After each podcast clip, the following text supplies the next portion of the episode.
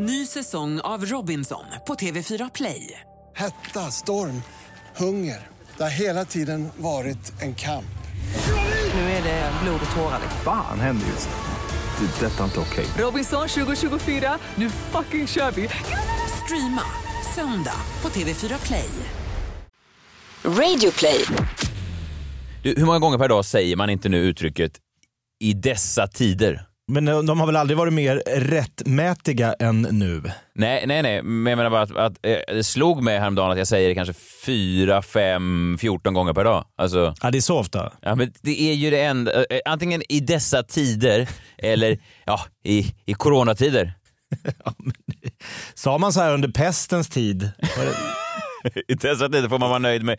Nej, för det slog mig. Eh, jag älskar ju komikern Greg Giraldo och eh, för, för 12 år sedan när det var finanskris då i hela världen, speciellt i USA, så ha- hade han en bit som, där han återkom till eh, in this economy, att man fick nöja sig med det lilla för att i, i, i dessa tider så får man nöja sig med, med det lilla. Jag har, inget, jag, jag, jag har skitjobb, men jag, jag får vara glad att jag ens har ett jobb i dessa tider. Och lite så, Ja. är, så är det ju nu också. Jag satt och när jag satt och lyssnade på förra veckans podd så var det lite, ja, jag tyckte att något eh, JVL lät lite burkig i vissa partier och så tänkte jag, nej, fan i dessa tider, då får folk... då får, Alltid komma undan med. ja, det är sån jävla väg ut och jag tittar på det här klippet just med med Geraldo om och om, om igen för det finns någonting så, eh, just när man eh, genomgår någon sån här grej tillsammans över hela världen så är det ganska, ett, ett ganska skönt mått att ha med sig. I dessa tider, i dessa tider så är allt okej. I dessa tider så är ingenting dåligt. Det är ju faktiskt eh, första gången jag hör någon som kommer med något väldigt positivt. Eh, alltså väldigt positivt känns ju det. Jag Om vet. allting i jämförelse blir, ja fast i dessa tider. Ja, exakt så. Det, det är någonting som jag tycker vi kan ta med oss eh, in i, i veckans eh, podcast. Det kanske blir ett skitavsnitt, Jakob, men i dessa tider så får man vara nöjd med, med det som Får vara bjuds. väldigt nöjda. The economy's been uh, terrible, of course, and um, but you know what? There's some good things about the economy being so bad. I, people are, ke- are keeping things in perspective for the first time ever. It's unbelievable. People saying things like, you know what? I hate my job, but in this economy, I'm happy just to have my job. A lot of people don't have their jobs. You know. I didn't get a raise this year, but in this economy, I'm happy just to, just to have what I have. A lot of people don't have that. I have a shitty car, but in this economy, I'm happy I still have my car. A lot of people don't even have cars in this economy. I got raped in the ass last night. But in this economy, I was happy just to get raped in the ass. A lot of people aren't getting raped in the ass out there anymore. It's good to get raped. They set all my shit on fire, too, which I thought was unnecessary. But in this economy, I was happy just to have shit to burn, you know? Just to, the fact that I was raped in the ass and had all my shit burned, I was pretty, in this economy, I was pretty happy to have that. Live från Stockholm, Sverige. Du lyssnar på Freakshow. Ikväll. Var går gränsen för skämt i dessa tider? Undrar om Gertrud hade sett den utvecklingen komma. Vet du vad Gertrud, nu kanske du skrattar åt, åt dem som får den här sjukan, men om, om bara 30 år så är det du som är bög. Och Gertrud bara va? Louis CK gör oväntad comeback. If you ever ask somebody, may I jerk off in front of you? And they say yes. Just say, are you sure? That's the first part. Och Jakob Ökvist tittar närmre på TV-världens största snackis. Ja, men då får vi följa den här Joe Exotic som är, vad ska vi kalla honom? Det är som en blandning av Peter Wahlbeck, Torsten Flink och Jaromir Jagr. Det är fredag, det är långfredag, det är en av de längsta långfredagarna i långfredagarnas historia. Jag heter Messiah Hallberg, du lyssnar på Freakshow, Sveriges snabbast växande nöjespodcast. Eh, vid min sida i en annan studio, Jakob Ökvist. God kväll. God kväll, hur har du det på, på din sida, mediehuset? Bunk, lill- lilla bunken här. Ja. Jo, men det är ganska charmigt här faktiskt. Jag sitter ganska ensam, men jag, jag hör din röst och det, det värmer. Eh, Det är liksom, som du sa, i dessa tider så är det här en eh, sån här sak som det är skönt att inte vi försvinner för allting kan inte vara annorlunda bara för att vi har eh, ett virus som sprider sig över världen. Verkligen inte. Jag eh, pratade lite om förra veckans mm, avsnitt. Vi Mm. nämnde ju då, eh, eller det var ju John, vår då, eh, JVL, vår gäst då, som sa fördomsfullt nog att att eh, ute i, i småstäderna i Sverige så är, är, är dessa karantäntider inte alls skilda från hur deras vanliga liv är för att det enda de gör är att de sitter hemma. Ja, exakt. Men jag hoppas ju att folk eh, förstår att eh, vi tar ju aldrig ansvar för vad våra gäster säger. Nej, jag vet. Både du och jag reagerade ju starkt. Alltså, vi sa ju, Kraftfullt. ja, verkligen. Vi tog avstånd. Men eh, då, då nämnde vi bland annat Tranås som en, en, eh, bara en sån generell stad. Och då har jag faktiskt eh, fått från flera människor, det är ganska roligt, eh, vi sa då att Stockholms innerstad och Tranås har aldrig varit mer lika än just nu för att det är Ja, i Stockholm har det då varit dött. förändringens vind och i Tranås är det då som det alltid har varit i Tranås. Det är Eh, så fruktansvärt förenklat. ja, det, det är det ju. Men Att då, Tranås är som ett Stockholm efter atombomben. När ingen kan gå ut och man, har, man, man umgås inte längre med någon. Och man bara sitter inne och tittar i väggen. Men så är det inte i Tranås. Nej, jag fick faktiskt, det var väldigt roligt, eh, jag har fått flera DMs då under veckan från folk som har bara filmat så här, torg i, Tranås. Att det, det, liksom, det finns ett liv. ja, exakt. Men, Ja. eh, men det verkar som att de eh, kunde se eh, det roliga i det och jag tänkte prata lite om, om, om humor i dessa tider. Bra, jag vill också bara då försvara vår förra gäst JVL. Han är en av, en av våra mest trogna och älskade gäster. Att eh, Du och jag är ju resande ståuppkomiker så vi har ju sett det här landet på ett annat sätt än JVL. Han är ju då en innerstads-DJ som liksom sällan lämnar tullarna. Nej, jag tror inte han har varit alltså, utanför eh, Stockholms tullar överhuvudtaget. Så det är ju... Eh, Han har svårt att liksom sätta sig in. Vi har ju sett Sverige på liksom resande fot i tio års tid. verkligen, verkligen. Vi förstår folket. I veckan här så hade vi, jag har alltid haft en tradition då med mina barn att när vårens första sol kommer så eh, beger vi oss ut till vårt lokala glasshak. Mm. Alltså sen, ja först då min dotter och sen även då när min son kom så eh, jag har bilder på dem när de är eh, pyttesmå. Man får liksom nästan mata dem med glass. Ja, mysigt. Eh, och, så, och det gjorde vi nu också då. I, i, dessa, I dessa tider, tider. I dessa tider gjorde vi det ändå, för vi tänkte att det var, det var det är viktigt på något sätt ändå att upprätthålla vissa eh, traditioner, om man kan Mm. göra det säkert och sådär. Och, det- och, och vi tittade in, det var inte så mycket folk där inne. Det är en ganska stor lokal och det var tre sällskap när vi kom in. Och eh, vi går in och beställer, vi brukar alltid ta dansk äppelpaj, det tycker vi är väldigt eh, det är vår favorit va? Det låter gott. Ja, väldigt gott. Men då, då sitter det tre sällskap. I hörnet är det en, en, en familj, en ganska stor familj som sitter eh, längst in mot väggen. Sen precis framför kassan så sitter en, en man som är, ja men han är riskgrupp alltså. Det är en äldre herre. Men han verkar helt uh, obrydd av, av, av rådande situation. Alltså han sitter och han verkar nästan uppspelt, nästan som att han får en en eh, liten halvtändning av eh, att leka med döden. Alltså det är en sån... Eh, han, eh, jag vet inte om han var galen, men han hade en eh, sång som han sjöng om och om igen. Jag skrev ner här vad han, han sjöng. Han läste tidning, alltså det var inte en... Han hade Han alla lever delar. upp i de här tiderna. Ja men alla delarna var med. Eh, alltså kulturdelen, sportdelen, liksom, det, allt var upplagt. Det var inte som att han hade en... Han, han tänkte inte bara att göra en takeaway utan det var hans... Han tänkte sitta där nu. När han sitter på en barstol på en glasskiosk eh, på Östermalm i Stockholm, är det lite som Alltså för en 70-åring att göra en sån sak, det är som att sitta och dingla med fötterna u- utanför en bro. Alltså det, är här, det är spännande hela tiden.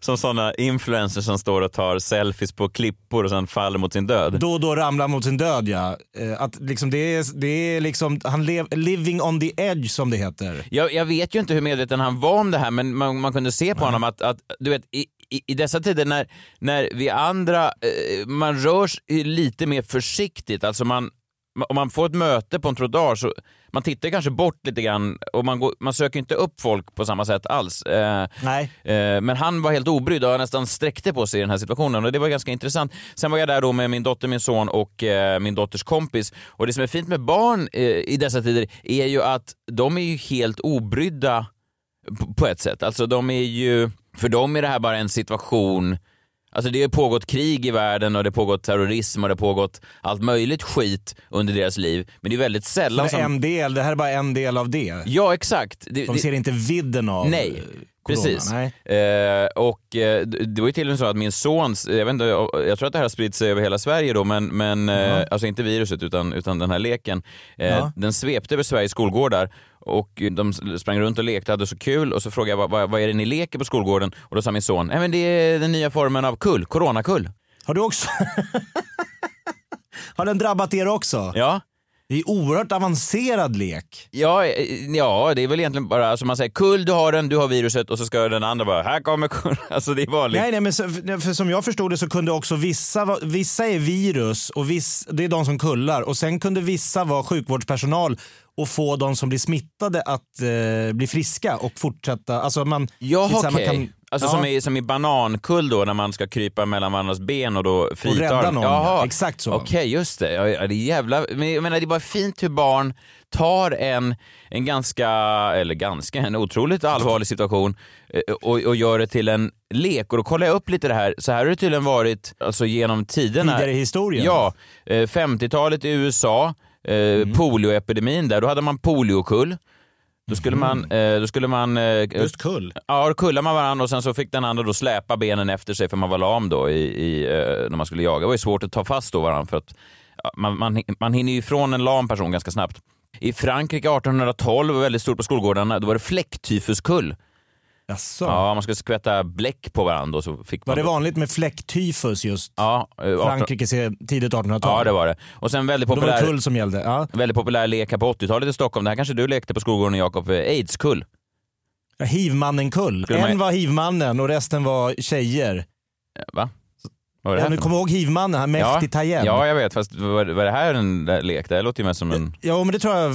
Jag vet inte om barnen lekte det, men det- det hade ju varit bara, bara hivkull låter ju lite Ja, ofräscht. Aids-kull, ja precis. Man skulle då, om, om man då blev kulla så skulle man eh, stå blek och glåmig och ifrågasätta sin sexualitet. Ah. Ja, det var en eh, ganska avancerad lek för Ja, det är barn du vet. De, Ja. är, de anammar saker och ting mycket mer lättsamt. Ja, men så är det. I alla fall, eh, då drar eh, min eh, dotters kompis ett skämt. Hon säger, vet du Louise pappa vad som är eh, likheten mellan eh, coronaviruset och pizza? Eh, och det hörs ju ganska väl i eh, glasshuset för vi är inte så många där förutom den här galna mannen som sitter och... Ja, han klarar ett sånt skämt tror jag. Eh, och eh, eh, då säger likheten mellan coronaviruset och, och pizza. Och jag säger, nej vad är det? Jo, eh, det uppfanns i Kina men vidareutvecklades i Italien. Det var ganska roligt skämt. Ja. Men då hör jag hur mannen i familjen som sitter bakom mig säger nej du, inte i dessa tider. Ja. Förstår jag? Han la sig i. Ja, han la sig i. Han tyckte att i dessa tider ska man inte... Kom eh, gärna och skämta, men inte i dessa tider. Nej, exakt så. Kul med skratt, men i dessa tider tror jag det är bra om vi drar ner på Ser skratt. allvaret. Ja. Ja. jag fattar. Eh, och, och det var då det slog mig lite grann att det kanske är så folk är. För jag har varit i lite Jag valet... undrar om han tyckte att du var den liksom lite sämre då, i, i, som inte dämpade hennes skämt utan lite nästan deltog och skrattade med. Ja, men jag undrar om vi har nått den punkten nu. Jag vet inte om du har bättre koll än vad jag har Jakob, men, men det finns ju alltid de här människorna. Det är ju väldigt sällan, ska man säga, folket själva som blir upprörda, utan det är ofta folk som blir upprörda å andras vägnar. Så det är ju det vi komiker drabbas av väldigt ofta, att man säger liksom så här... Ja, jag, Sekundärkränkt. jag är sekundärkränkt, alltså precis. Jag är inte, tillhör inte den här gruppen, men om jag hade ringt och berättat för min kompis som tillhör den här gruppen hade han nog blivit ledsen. Alltså, jag Ja, tror inte- vi kan sitta och skratta här på en glasskiosk på Östermalm, men tänk på de som ligger just nu i syrgastält. Exakt så. Eh, så att, eh, och, och sen lyssnade jag då på um, Alex och Sigges podcast. Eh, Har de en podd? ja, jag, jag har faktiskt inte jag har inte lyssnat på deras podd. Jag lyssnade jättemycket i början. Jag tyckte den var fantastiskt bra när, när den kom. Och, eh, man, det Ja, blir ju så, man, eh, man lär sig ju med tiden. Alltså det är svårt att lyssna på en podd i, i sju år. Alltså sådär. Men, men av någon händelse så kom jag tillbaka till dem nu eh, när den här epidemin kom. Och nu... Ja, kanske igen då att du sökte tryggheten Ja. det, som det var förr. Jag, jag, jag, vet du vad, jag, jag tror att, exakt så tror jag det var. Jag slog på den och så var det, deras röster var liksom exakt eh, likadana och eh, de har nu åldrats lite grann så de är ju nästan då som eh, någon sån här Bengt Grive, Göran Zachrisson personer för folk i min generation. Ja, Eh, ja men det är en trygghet. och eh, Sigge Eklund har ju en, eh, en ganska speciell eh, röst i sina prater. Det var ju någon som, han, han släppte ju en coronakris-podcast som heter Läget, Sigge. Eh, Just det, han intervjuade människor med lite olika infallsvinklar på hur, hur det här kan, vad, vad, vad som händer nu. Ja, Alexander precis. Bard bland annat var någon framtidsfilosof. Precis. Eh, och han fick en ganska taskig recension av den. Jag har inte lyssnat på den själv, men det var Arbetets Johannes Klenell skrev då om Sigges röst att tonen i avsnittet av en podd om coronakrisen är ödesmättad. Podcastprofilen Sigge Eklund har alltid haft förmågan att låta som att han läser högt ur någon annans sommarprat.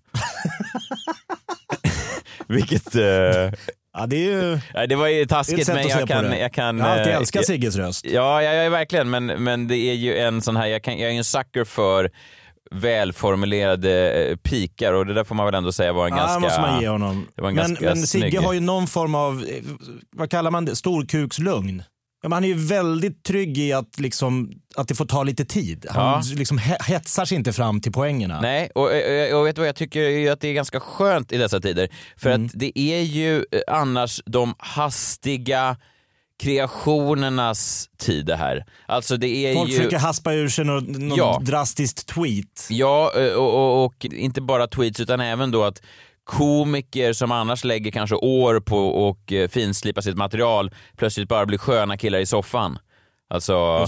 Magnus Bettner släppte en special från sitt vardagsrum där han sitter och dricker te och, och, och pratar lite. Och det är som att Och de här late night show-värdarna i USA, de ligger i badrummet och gör hela liksom, showen från... Alla blir, alla blir Jockiboi till slut. Ja, men det är, det är intressant. Det är som att när tempot skruvats ner i världen har världens alla kreatörer skruvat upp sitt tempo. Ja. Eller hur? Alltså, hela världen ber om, om, om stiltje och eh, långsamhet så är det som att alla kreatörer bara får eh, någon slags bokstavskombination och bara måste haspla ur sig grejer. Och ibland så kan jag då uppskatta eh, Alex och Sigge som man, man märker att, de, att det är genomarbetat, att de verkligen eh, tar sin tid med, med grejerna. Det tycker jag är, är, är fint. I dessa tider. I dessa tider tycker jag det. eh, alltså jag menar, det kommer ju komma det kommer ju komma den stora skildringen om corona. Det kommer ju komma den stora romanen, det stora albumet, den stora låten. Men det är ju inte... Men frågan är vem? Ja, men det är ju heller inte det som släpps nu. Alltså, Nej, men och- nu släpps ju My Corona, My Corona, alltså att någon bara kommer på att det rimmar på Sharona. Så, ah, där har det räcker, kör. Så är det två miljarder visningar. Ja men du vet för mig som, som redan innan den här jävla epidemin ifrågasatte verkshöjden på det som blev populärt i, i världen så är det här ju nästan min domedag. Att jag, att jag måste sitta dagligen nu och folk bara, du vet, twittrar ut något så här geni, kolla det här klippet och så är det en länk till någon video och så är det liksom inte bara dåligt utan det är till och med sämre än vad skiten brukar vara. Alltså det är som, det är som dålig, alltså världens sämsta influencer har haft en dålig dag på jobbet och släppt, släppt En ko som råmar och så säger hon koroma. Va? Acho! Och så är det, det, det räcker, det är klippet är klart och det drar iväg på Facebook. Ja, det är, Du, det du vill säga här lite är att av alla människor här på jorden, många, det är många som inte det här viruset liksom passar särskilt bra för, men du är en riskgrupp där. Du är nästan ja, dubbelt ansatt. ja, alltså. Alltså, du, har ju inga, du har ingen underliggande sjukdom så att det är farligare för dig rent fysiskt, men psykiskt. Ja, nej men så är det ju. Jag, man träffar ju dock, eh, när jag satt på den här glassbaren så kom det plötsligt in då en, en kvinna som man såg på henne, det här var en vandrande riskgrupp. Alltså hon var... nej men har, har du sett en sån person någon gång? Alltså som är... Ah, jag vet inte, du får beskriva henne. ja men, ja, men du, du har sett, Jakob du har träffat sådana personer. Skrupplig. Ja, det får man ge henne.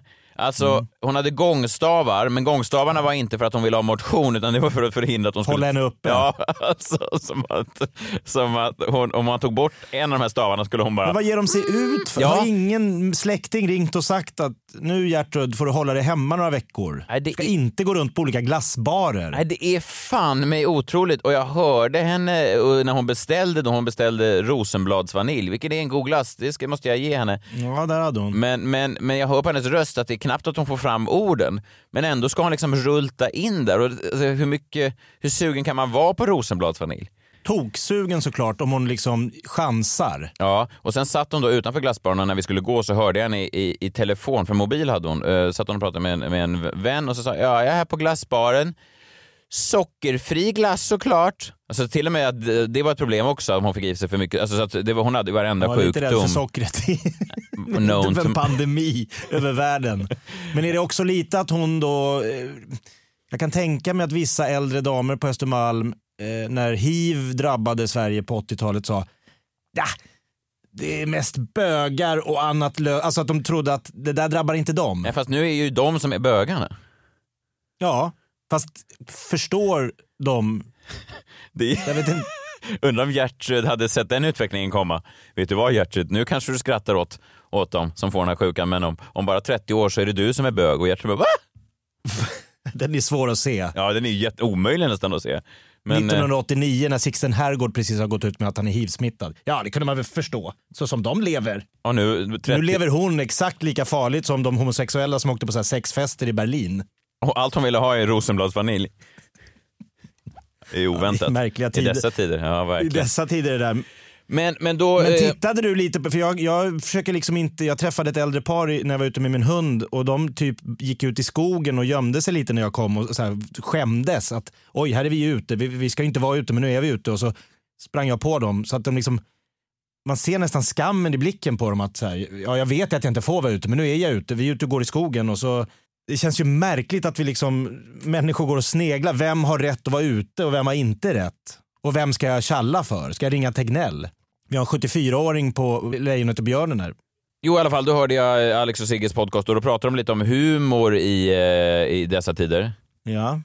Och eh, då slog det mig att folk antagligen reagerar så, vissa. Alltså att folk har kommit till den punkten nu när de säger så här, inte, inte nu. Alltså ni, ni för, nu, too soon. Och då tänker jag exakt vilka är det man tänker på? Är det då de människorna som, som dör, eller de som förlorar anhöriga kanske, som man tänker att man ska visa respekt för då genom att inte skoja? Just det. Eh, Det måste ju vara det för att jag, jag tänker att den här typen av människor eh, kanske letar efter sådana här situationer jämt när det är opassande att skämta. Alltså jag tänker att de kanske, deras förhållande till skämt antagligen är helt annorlunda än vad till exempel mitt förhållande till skämt är som, jag minns när min pappa låg för döden så låg han och drog skämt om sin situation och jag stod på hans begravning och drog skämt om, alltså att jag tror att antingen tillhör man en grupp där man tycker att skämt är en naturlig del av livet och att det är en ventil och vad man nu vill eh, hitta på för eh, konstruerad anledning till att man, att man då tvångsmässigt måste skämta. Men, men antingen tillhör man en sån grupp där man tycker att allt det här är, är okej och en naturlig del av livet. Eller så tillhör man ändå en, en grupp som kanske inte riktigt förstår humor. Eller ens... Nej, men, och, och, saken är ju den då, tänk dig då att tillhöra den gruppen som inte förstår. Om, om, om man då som vi som är på den andra sidan kan sätta sig in i dem, då blir ju de här skämten helt absurda ja, Alltså, exakt. hur, kan- hur kan man skämta? Alltså, snälla någon. En stor pandemi som drabbar hela världen och så står ni och drar, så tycker ni det är kul. Alltså, det är det som blir deras vinkel. att Ni tar inte ens det här på allvar. Vad är det för jävla människor? Nej men precis, det är nästan som, som eh, Louis CK's, eh, han har en rutin om eh, abortmotståndare, att, att man tycker, när man står på ena sidan så tänker man så här, hur, hur kan ni ens eh, tvinga er på kvinnors Mm. kroppar? Men den andra sidan är, herregud, de dödar barn. Alltså, Båda sidorna. Om du är 100% övertygad om din position så är ju den andra sidan barock. exakt så. Och jag, det är lite samma sak med humor, för jag, jag satt i valet och kvalet, jag, jag sitter nu hemma som alla gör och så går jag igenom mitt, mitt gamla humorarkiv. Jag sitter och kollar igenom gamla klipp och tänker, för jag vill inte bli en sån här soffkomiker. Jag tycker inte det är det är under min värdighet att sitta och vara lite skön, köra lite, lite live-sändningar när jag äter chips i soffan. Jag vill inte sänka mig till den nivån. Ge mig två veckor så kanske jag är där, men nu vill jag inte göra det. Jag ger dig Eh, två och, månader. eh, Men så då sitter jag och kollar igenom mitt arkiv och så hittade jag faktiskt ett klipp som jag hade helt glömt bort. Som jag spelade in då för tio år sedan när vi hade pandemi då. Alltså när det var svininfluensan i Sverige. Eh, Jag hade helt ah, glömt du var bort det här där klippet. och tassa. Ja, men då gick jag ner med ett munskydd och handsprit på T-centralen och, och påstod då att här nere sprids eh, svininfluensan som bara, det bara hoppar från person till person. Här nere är liksom pöben, de, de är här nere i jordens helvete i Stockholms tunnelbana. Och så gick jag runt och erbjöd folk att åka med i min limousin istället. Wow, du var väldigt före din tid. Ja, jag vet, när jag såg den nu så var det nästan, alltså hade jag gjort den här sketchen nu så hade ju folk, tror jag, blivit rasande. Alltså bara det faktum att ja, jag har en ett... lynchstämning. Det kom en kille i munskydd och, och, och gör sig rolig med handsprit. Och, nej, det, hade, det hade flugit illa kan jag säga. Jag vet, men så tänkte jag, ska jag lägga upp det här nu eh, och göra en, en tydlig disclaimer att för tio år sedan så var det till och med så att man kunde göra humor om en pandemi, för det var inte riktigt lika illa den gången. Alltså det fanns, det. Vi, vi hade ett annat avstånd, det fanns ett vaccin, vi kunde hantera det mentalt på ett annat sätt.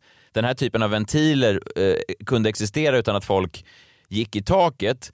Men sen la jag inte ut det ändå för jag tänkte att det kanske, det kanske är respektlöst mot någon som ligger i kalla respirator. fötter. Du tänkte någon kommer ta illa vid sig hur mycket jag än försöker förklara att det här inte är en dagsaktuell sketch om corona utan det var svininfluensaskämtet. Ja, va, kan, kan, förstår du hur jag tänker där? Jag tycker du ska dunka ut det på vår Facebook-sida. Det tror jag kan, jag tror det kan flyga.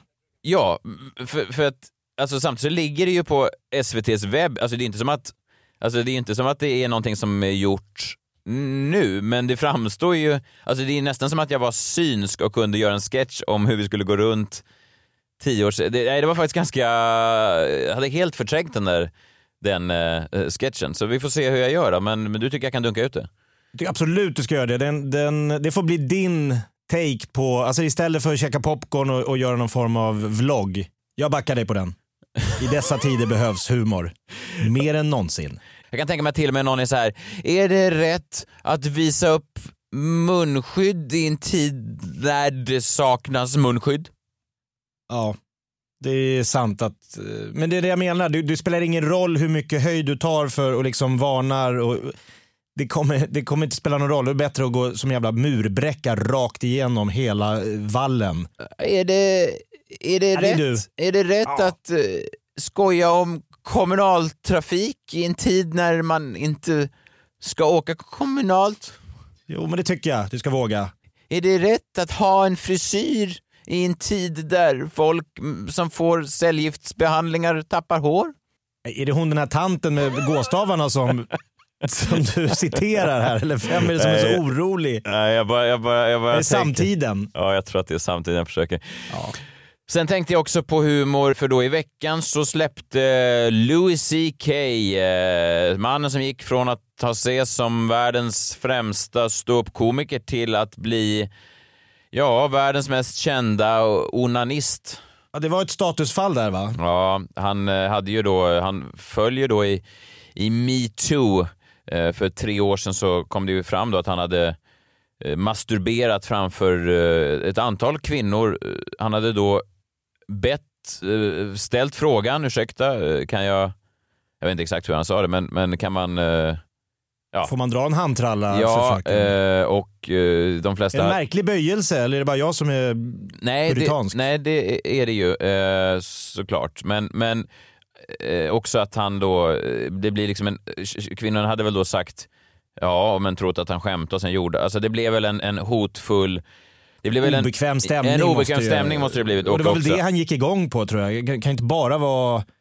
Alltså han måste ju ha känt att det här kan tas fel. Så det måste vara den liksom spänningen han tände lite på. Då, att, Det är ju, det är ju många är det makt, frågor. Visar han makt då? att Jag kan till och med...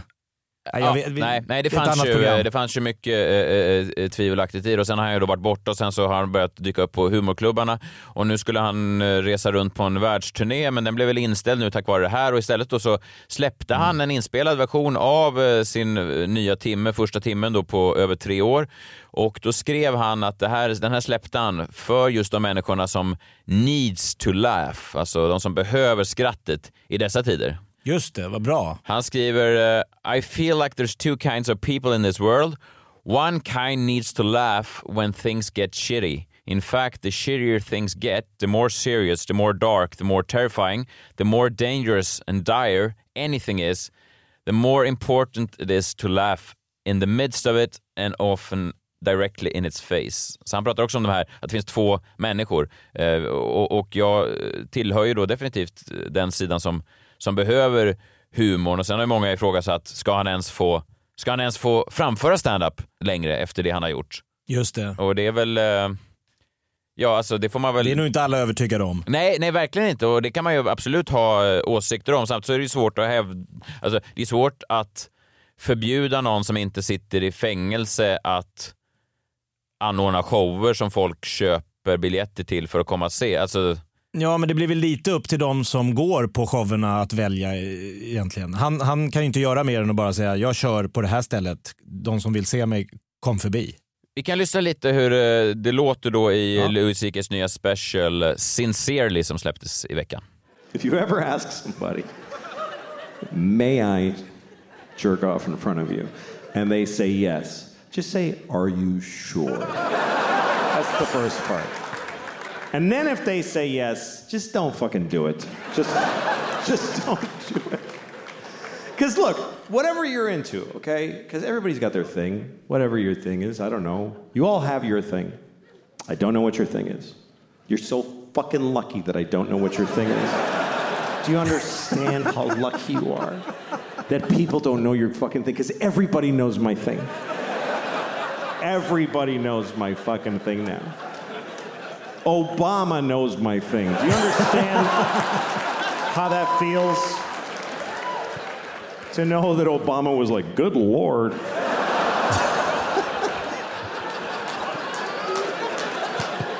Ja, Det är eh, ju briljant. ja det, är ju, det är ju alltså om man ska göra... Han tar tjuren vid hornen som man säger. Han går inte som katten runt het gröt. Nej, han bara nej, nej, det gör han mörsar inte. in i det Och- som alla sitter och tänker på i salongen. Nej, och det är väl, eh, vissa hade väl kanske hävdat eh, att han skulle, att man hade önskat att en mer ursäktande ställning, en mer, eh, ja vad ska man säga, en mer ödmjuk inställning till det hela. Men som rent stand-up-hantverk eh, så är det ju en, eh, faktiskt en otroligt bra show, hans bästa show på i alla fall sju år, kanske längre än så till och med. Den har en, eh, den har en nerv i sig som är, är såklart framkallad av allt det här att man undrar hur ska, vad, vad ska han säga kring det här? Alltså det finns ju någonting, det finns ju en nerv i när folk har gjort bort sig. Det finns ju en nerv i, i det där att man vill, man vill se hur fan går det att hämta sig. Finns det en story här där någon kan hämta sig från eh, botten? Lite Bill Clinton-känslan där när han bara kom ut inför den samlade världspressen. Ja, Nej, men så jag satt och såg den här och jag skrattade gott åt den och jag tänker att det var ju kanske eh, det smartaste Louis eh, kunde göra i att släppa den i dessa tider. Du vet, i dessa tider så kanske man har lite Fler människor kanske ser mellan fingrarna i dessa tider. Alltså visst, han var en, en, en runkande snuskgubbe då som begick eh, överträdelser som han inte skulle ha gjort i sin position. Men i dessa tider så kanske man behöver skratta emellanåt och, och, och tänka bort Kanske det som behövs just nu. kanske tänka bort den moraliska aspekten av det och, och, och i dessa tider så tror jag att jag också ska kanske bidra med någonting. Men det, är- alltså det, är ett, det är ett gammalt klipp, sen kan man ju tänka sig, ska man lägga upp gamla grejer? Får det mig att framstå som mossig? Men samtidigt så, Kanske just i dessa tider. Ja, jag tänker, går du, om du bokar biljetter och ser Nirvana, då vill du ju ändå höra Smells Like Teen Spirit, eller hur? Mm. Om du bokar Ja. biljetter till, till Queen, då vill man ju ha Bohemian Rhapsody. Eller om man, man köper biljetter till David Bowie, då vill man ju ha Heroes. Liksom. Det vill man ju. Men ju- just de exemplen kanske inte är så lämpade. Vadå? Alla de... det är ingen som lever av Kurt Cobain, David Bowie.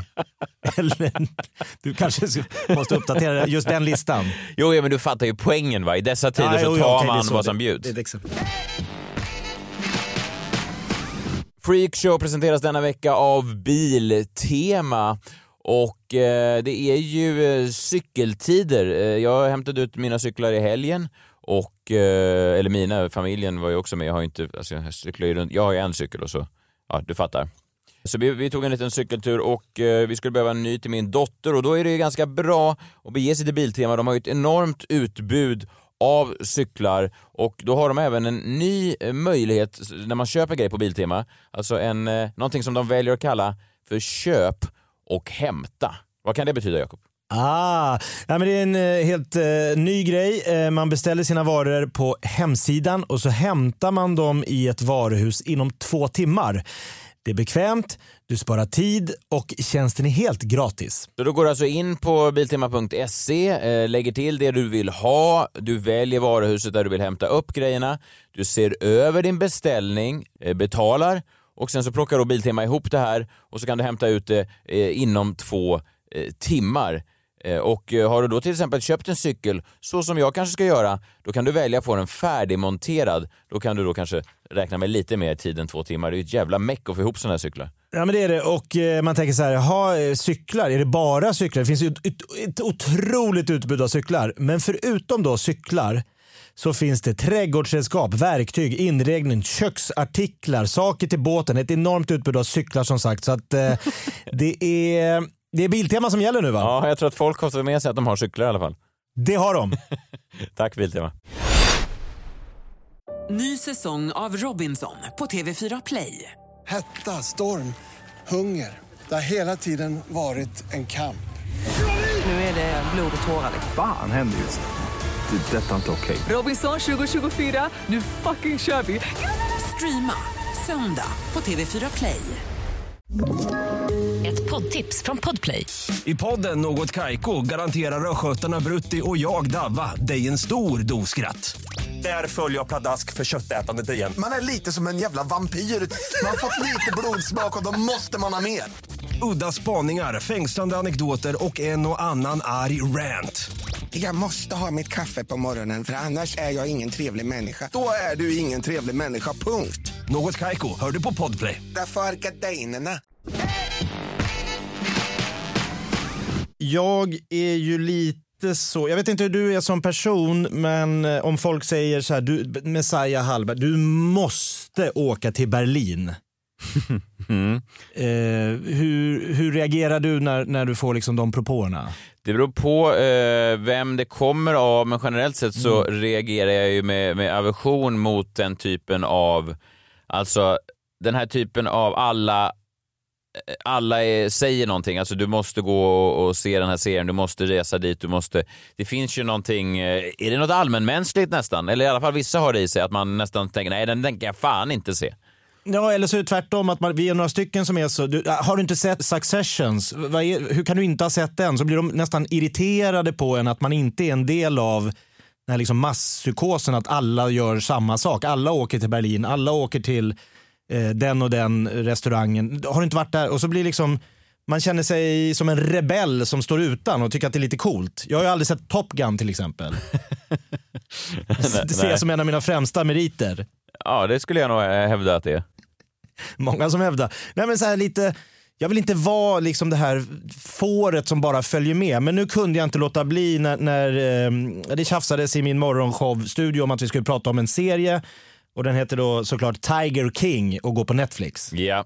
Och jag höll emot in i det längsta men till slut hade Gry Forssell med vänner samtliga sett den. Så kan vi prata om den här nu? Och jag sa, ah, fast ja, då får jag väl kolla ikväll. Och så sätter jag mig framför tvn. Ja, förlåt. tänker att jag ska se den. Ja. Är, är det så att uh, Gry Forssell inte kan namnet på sina bekanta utan hon bara kallar dem med vänner?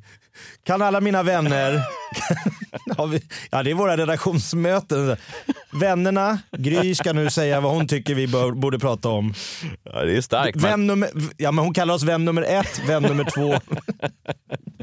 Hon lever gimmicken, det är bra. Eh, nej men då var det den här Tiger King och jag var så här, någon, någon djurhistoria med någon amerikansk liksom, tigeruppfödare. Jag var, inte, jag, var inte, jag var inte övertygad om jag säger så. Har du sett någonting på den här serien? Ja, men jag, jag hade väl liksom, exakt samma eh, take som du, alltså att det var så jäkla mycket skriverier om den och, och många som pratade om den på sociala medier och då blir man ju nästan lite avtänd. Så att jag... Eh, jag tror till och med jag tvingades, alltså jag tror till och med att den gick igång på Netflix. Ibland så pumpar de ju bara ut någon sån här trailer och sen, eh, när man går in på startsidan.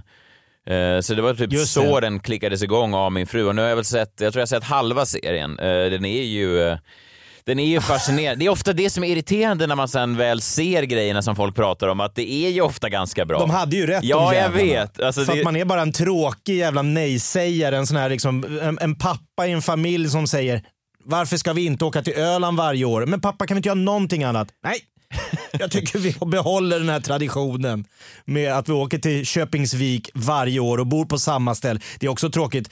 Ehm, Men jag kan också vara, nu upptäckte jag med mig själv, jag kan vara på den sidan som vi föraktade. Jag kan ju också bli tokig på en människa som säger jag tycker amerikanska The Office är bättre än den brittiska. Ja, det är ju en av de, eh, fy fan Nej, men jag vad- kan bli helt galen. Ja. Då, då blir jag så här, du, du har inte i det här rummet att göra. Du har inte levnads... liksom, men, men varför ska jag bry mig om han tycker det? Alltså egentligen borde det ju inte spela någon roll. För er som inte har sett det, här, det handlar då om... Man måste säga att amerikanska djurlagar känns lite mer liberala än de vi har i Sverige. Jag tror att det var en löpsedel i veckan, eh, någon av kvällstidningarna som hade “Därför kan du inte bli Tiger King i Sverige”. Som, Som att- om någon som efter att ha sett den och- serien tänkte att det där, är den, där fanns ju en framtid. Jag har inte riktigt vetat vad jag ska göra med mitt liv. Han är ju då, eh, vad jag har förstått då, så finns det fler eh, tigrar i fångenskap bara i Texas än vad det gör fria i hela världen. Ja, det är ju galet. Det är bara säga något. Ja, men då får vi följa den här Joe Exotic som är, vad ska vi kalla honom? Det är som en blandning av Peter Wahlbeck, Torsten Flink och Jaromir Jagr. Frisyren från Jäger då och Ja. eh, det andra då lite mer från Peter. Wahlbeck, Ja. han är excentrisk, gillar att synas och så Torsten Flink kanske, Det gränslösa kanske. ja, totalt gränslös. Han, han lever då och har en, ett, zoo, ett privat zoo där han har 200 tigrar, lejon och andra rovdjur i små, små burar. Och så får folk komma dit och filma när de klappar och gossar med de här djuren. Och jag var ju övertygad om att om en tiger får tag i en levande människa, alltså en stor fullvuxen tiger, så äter han upp dig. Men det här verkar ju vara någon form av, det är ju rena nallebjörnarna. De bara gossar och är de drogade eller vad fan är det som händer? Ja. De kan inte må bra, men de, och de är ju uppvuxna då med den här Joe Exotic. Joe Exotic är också då kan, Torsten Flink, Wahlbeck och Jaromir Jagr. Vi, måste ha med, ett- vi får väl ha med också då eh, kanske Mark Levengood också, för han är ju öppet homosexuell. Ja, det, jo det är han ju. Men jag vet inte är det, ja i och för sig, jo det kanske påverkar lite. Han har ju rätt mycket så här lite pojkvänner som hänger runt. Ja, he- heterosexuella pojkvänner som han gifter sig med. Och han är skön också, för han är gift med en kille och sen säger han du, jag har en nyhet. Vi, vi ska bli tre som gifter oss. Jag har hittat en till 19-årig heterosexuell kille. Men, Så han, han verkar, det är någon dragningskraft hos den snubben som är liksom dubbelt så gammal som de här. Mer än dubbelt. Ja, och också att man då kan omvända folks sexualitet. Alltså det är ändå en, eh, det är en uppoffring att gå emot sin naturliga sexualitet, tänker jag. Ja, och gifta sig med Joe Exotic som äger en privat zoo i Oklahoma och spelar in countrylåtar på fritiden. Bara man hör efternamnet Exotic så drar man ju öronen åt sig, så man tänker att det här kanske inte är giftasmaterial. Ja, det här kanske inte jag ska för... Det är ingen svärmorsdröm. här är min nya flickvän, nej, pojkvän eller man, Joe Exotic. Och sen har jag, så får man följa hela det här galna, liksom färgstarka gänget som driver den här märkliga, det här märkliga sot. Och sen ligger de då i fejd med djurrättsaktivisten Carol Baskin som är någon blandning av Farmen-Kristina och Gunilla Persson. Ja, med vissa inslag av Lili och Susie. Ja, De var ju, Faktiskt. de var ju såna djurrättsaktivister. och blonda och liksom, hon, det, hon ska väl vara den här seriens då, the goods, alltså Joe Exotic ska väl vara den onda, farliga, obehagliga liksom djur, zooägaren och så har vi den här kvinnan som lever för att rädda stora djur. Men när man ser deras anläggningar så är de ju i stort sett identiska med burarnas storlek och så jag vet inte vad hon gör som är så mycket bättre egentligen. Det, det finns ju en förskjutning i det där eh, att eh, det, det är ju kanske inte svart och vitt utan det är rätt mycket gråskalor egentligen, verkligen. Ja, det, tanken är nog att ha det lite så här Star Wars, det onda mot det goda, men det blir mer och mer som att alla är lika jävla goda kålsupare. För hon, den här Carol Baskin, hon, hon dras ju med en, eh, ett rykte att hon ska ha haft ihjäl sin, sin eh, första man då, som var någon miljardär. Som hade eh, också ringt polisen och sagt att jag är rädd för mitt liv. Och så två veckor senare var, försvann han i någon helikopterolycka i Sydamerika eller något sånt där. Ah, Ingen har hittat honom. Man hatar ju när sånt händer. Det är ju... Ja, det är så lätt hänt. Och sen typiskt. träffar hon någon ny man, någon lite mer mesig gubbe som hon på bröllopsfotot har honom i koppel när han sitter i någon sån här Fred Flintstone-utstyrsel på, på huk och hon står i bröllopsklänning och skrattar. Det är också ett tecken på att, så här, är det jämställt i er relation? Ja, absolut. Kolla här när vi gifte oss till exempel. Det är min man där i, i kopplet. Han, eh, jo, vi... Han som står på huk i Fred Flintstone, där leopardhöftskynket, det är, det är han. Det är han jag valde efter han miljardären som jag ärvde allt av efter att han försvann. Men Joe Exotic han gör ju olika musikvideos om det här försvinnandet där han liksom antyder att det kan legat något olagligt bakom. Och sen får man då man får ju följa den här märkliga mannen och eh, bland annat så försöker han då bli guvernör i Oklahoma. Han ställer upp i guvernörsvalet och det går jävligt bra märkligt nog för en öppet homosexuell zooägare. Jag känner, nu är mina fördomar kanske lite mer att jag tänker att så här, sydstatar USA är inte redo för en homosexuell man som lever med två 19-åringar och en tiger. Men det är mina fördomar. Trots allt så får han 20 procent i det här guvernörsvalet och det går ganska bra. Eh, Det är också någon dokusåpa, eller någon gammal tv-stjärna som ska göra en dokusåpa om Joe Exotics liv. Det är bara att efter att han har filmat dygnet runt i ett års tid så brinner ju hela hans jävla studio upp. Ja, jag ska inte spoila det här, men jag ger en liten, liten kort tease här. Lite så här eh, låter det och ser det ut i serien Tiger King på Netflix nu. Det är lite ett coronatips här i dessa märkliga tider. It's not every day that a zookeeper went to prison for murder for hire. There are more captive tigers in the U.S. than there are in the wild throughout the world. You know, people are nuts, man. They're all crazy. Sure y'all got a story to tell. Good afternoon, ladies and gentlemen. My name's Joe Exotic, and this is Sarge. He was like a mythical character living out in the middle of bumfuck Oklahoma who owned 1,200 tigers and lions and bears and shit. Du sa så här ser det ut. Det är ju eh, kanske att lova för mycket. Vad menar du då? Jag tänker att man får en annan upplevelse om man också har bild till. Alltså att det är en...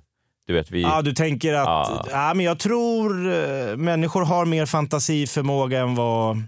Jag tänker också lite på den saken som du säger här med människan, att vissa kan inte se humorn i allt medan vissa alltid ser humorn i allt. Är det lite att vi som ser humorn i allt, vi ser egentligen mörkare på världen och i och med att vi ser att allting är mörkt och jävligt och ett, bara en enda lång resa mot eh, ett oändligt slut så måste vi använda humorn för att klara oss. Jag gillade den eh, beskrivningen. Jag, kan, jag, jag tar gärna, jag vet inte om den stämmer, men jag tar den gärna. Jag tar den gärna. Alltså, vi, tar det, vi, vi testar den i alla fall. Någon som ser ut som... Var skulle du placera eh, Anders Tegnell i, i, i, den, i de här två grupperna? Vilken grupp eh, tillhör han? Han känns inte som en, en som drar grova skämt i svåra tider. Han är nog mer pragmatisk och eh, enkelspårig. Det som möjligtvis skulle kunna tala emot det är att jag läste en intervju med honom i eh, DNs lördagsbilaga för några veckor sedan. Och då Mm. drog han ett skämt som, som var någonting i stil med att ah, om kungen skulle dö, det finns ju ganska många efter honom. Ja, men då Så- kanske jag har missuppfattat Ja, jag Tegnell. tror det faktiskt. För att det, är, eh, det var ett sånt där skämt som man, du vet, jag satt där med min morgonkaffe och var så här, what? Det kändes eh, väldigt out of character för honom. Mister du en kung står det tusen åter. Ja, men han menar att Deal har, with it. Han menar att det har liksom nuppats något så i helvete ute på Drottningholm. Det finns ju hur många prinsar och prinsessor som helst där i, i, i turordning. Ja, det är sant rent, men... eh, Ja, men det var, sån, eh, det var en ganska krass syn på... Out of character. Ja, verkligen. Men jag, jag tittade lite på Tegnell här nu på de här presskonferenserna. Jag brukar slå på presskonferenserna bara för att höra det. För att folk åker ju nu från hela världen bara för att ställa honom till svars. Han har ju blivit symbolen. Det är ju inte bara han som ansvarar eh, för vad Sverige gör i dessa tider. Men han har ju blivit symbolen. Alltså det är ju inte eh, kollegorna, det är ju inte regeringen, utan det är ju han som får stå till svars. Så fort någon dör så, så kommer folk dit och bara Va, vad, säger, vad säger du nu då? Ja, men två- det är alltid en bild i, i Aftonbladet och Expressen är ju alltid en bild på dagens liksom, siffra på hur många som har omkommit i corona i Sverige. Då är det en, en siffra på det, antal döda och så en bild på honom. Det är oerhört eh, personligt att han, som alltså- att han har personligen haft ihjäl de här personerna. Ja, men han måste ju vara den mest tålmodiga mannen i Sverige och så, så stresstålig. Alltså vilken Ja, jävla... starkt psyke. Oavsett vad man tycker om strategin i sig eller honom eller, eller Sveriges inställning så måste man ju ge kudos till honom. Fy fan och stålsätta sig för det där varje dag. Jag har bara två exempel här från presskonferensen den senaste tiden eh, som jag tyckte var lite eh, intressanta när folk då eh, kommer i drivor bara för att ställa den här jäveln eh, mot väggen. Först har vi då en internationell gäst på presskonferensen. Um, Anders, uh, Thomas Moore, Sky News, um, science correspondent there. Uh, I'm sure you've looked at the same evidence that the UK government looked at uh, at Imperial College. Uh, why do you disagree with that evidence? How confident are you in Sweden's approach, even now as deaths rise? And do you think the UK government will come to regret its decision to lock down the country? Här är alltså de som till och med har tagit sig till Sverige över Nordsjön i en tid där man inte kan resa. Så har den här jävla britten bara satt sin sån roddbåt. Och Jag bara, måste ha svar. jag måste ställa den här jäveln till svar. As deaths rise, säger han då. Medan dödsfallen bara ökar. Nu får jag tag i dig, Anders. Eh, det är ju starkt. Sällan har väl en person blivit en symbol för någonting så tydligt eh, Nej. som, som Tegnell. Eh, Sen har vi en svensk journalist också som går ännu längre och bara hittar ett dödsfall någonstans i världen som han nu vill ha svar på vad Anders tycker om det. Eh, Joakim Karpner, Aftonbladet. Eh, ett sex veckor gammalt spädbarn har dött i covid-19 i USA. Hur oväntat är det? Hur oväntat är det då, Anders? Men så jävla sjukt ändå, va? Att han, alltså, det är ju en hemsk historia såklart, men vad, säger du nu? Det, är, hur, det hade du inte räknat med, va, Anders? Nu fick vi det på... Men han, och och det, det sjuka med Anders är att folk kan komma med vad de vill och Anders bara är så jävla stoisk. Alltså de kan slänga ett dött spädbarn i ansiktet på honom och han bara... Vi har ju pratat om det förut, att när man har en sjukdom som på kort tid drabbar en miljon människor över hela världen så kommer alla sjukdomar att ha udda händelser.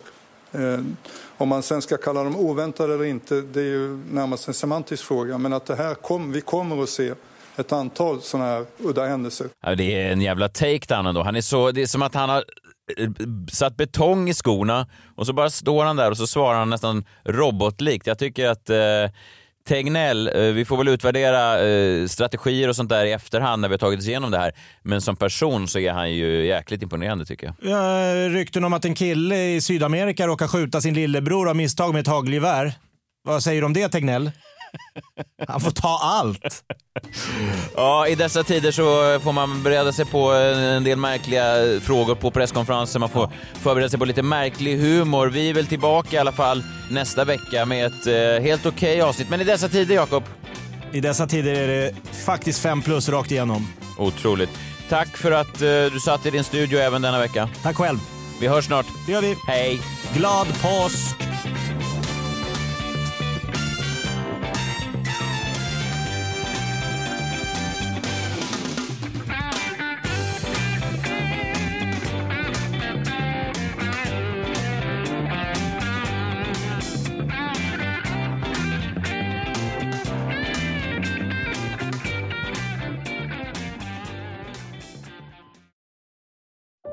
Säsong av Robinson på TV4 Play. Hetta, storm, hunger. Det har hela tiden varit en kamp. Nu är det blod och tårar. Fan händer just nu. Det. är Detta är inte okej. Robinson 2024, nu fucking kör vi! Streama söndag på TV4 Play.